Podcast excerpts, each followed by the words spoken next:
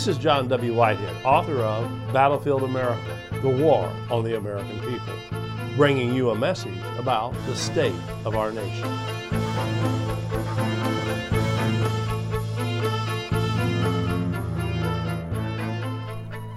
What characterizes American government today is not so much dysfunctional politics as it is ruthless, contrived governance carried out behind the entertaining, distracting, and deceiving curtain of political theater staged in Washington, D.C.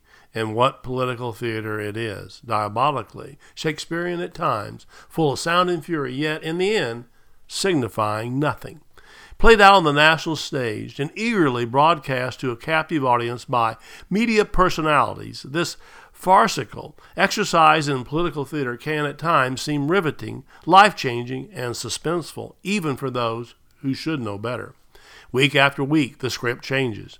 Donald Trump's tweets, Congress's hearing on Robert Mueller's Russia probe, the military's endless war drums, the ever widening field of candidates for the 2020 presidential candidate, and so on and so on.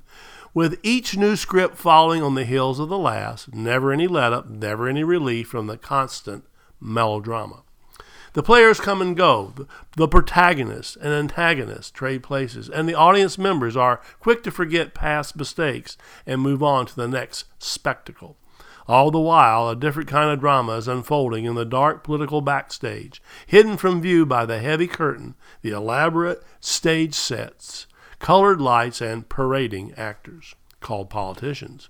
Such that it is, the realm of political theater with all its drama, vitriol, and scripted theatrics is what passes for transparent government today, with elected officials entrusted to act in the best interests of their constituents, routinely performing for their audiences and playing up to the cameras while doing very little to move the country forward and advancing freedom. Yet behind the footlights, those who really run the show are putting into place policies which erode our freedoms and undermine our attempts at contributing to the workings of our government, leaving us none the wiser and bereft of any opportunity to voice our discontent or engage in any kind of discourse until it's too late. None of the dangers posed by the government and its henchmen have dissipated. They continue. They have merely disappeared from our televised news screens. In the interest of liberty and truth, here's an A to Z primer to spell out the grim realities of life in the American police state and that no one is talking about anymore. A is for the American police state. A police state is characterized by bureaucracy, secrecy, perpetual wars, a nation of suspects, militarization, surveillance, widespread police presence, and a citizenry with little recourse against police actions. B is for our battered and torn Bill of Rights. C is for civil asset forfeiture, which allows government agents, including police, to seize and keep private property whether or not any crime has actually taken place. D is for drones equipped with lasers, tasers, and scanning devices, all aimed at we the people. E is for the electronic concentration camp, also known as the surveillance state. F is for fascism. A Princeton University study concluded that the United States government is an oligarchy ruled by a moneyed elite, a wealthy money elite. We are moving fast towards fascism, a form of government where private corporate interests rule, money calls the shots, and the people are seen as mere economic units. G is for grenade launchers, part of the more than $18 billion worth of battlefield appropriate military weapons, vehicles, and equipment distributed to domestic and local police departments across the country. H is for hollow point bullets, which have been stockpiled by the Department of Homeland Security and, believe it or not, organizations such as the Social Security Administration. I is for the Internet of Things, a connected industry that propels us closer to a future where a person's biometrics can be used to track their movements, target them for advertising, and keep them under perpetual surveillance and control.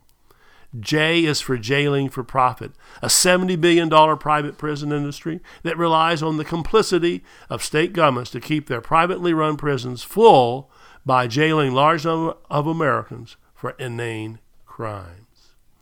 K is for Kentucky versus King, a Supreme Court ruling that gives police the green light to break into homes without a warrant, even if it's the wrong home, as long as they think they have a reason to do so.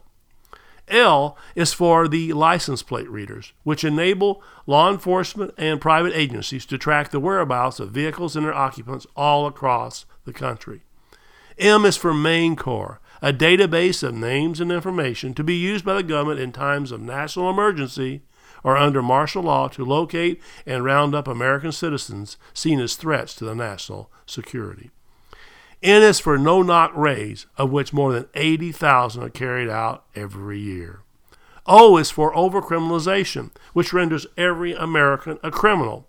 P is for pathocracy, tyranny at the hands of a psychopathic government which operates against the interests of its own people except for favoring certain groups, especially the corporate interests. Q is for qualified immunity, which allows officers cops to walk away without paying a dime for their wrongdoing, even when they kill people. R is for roadside strip searches and blood draws. S is for the surveillance state in which we now live. T is for tasers, which have been used by police as weapons of compliance more often and with less restraint, even against women and children, and in some instances, even causing death. U is for unarmed citizens shot by police, of which there are many. V is for VIPR squads, which carry out soft target security inspections whenever and wherever government de- the government agents deem appropriate, at random times and places, and without needing the justification of a particular threat.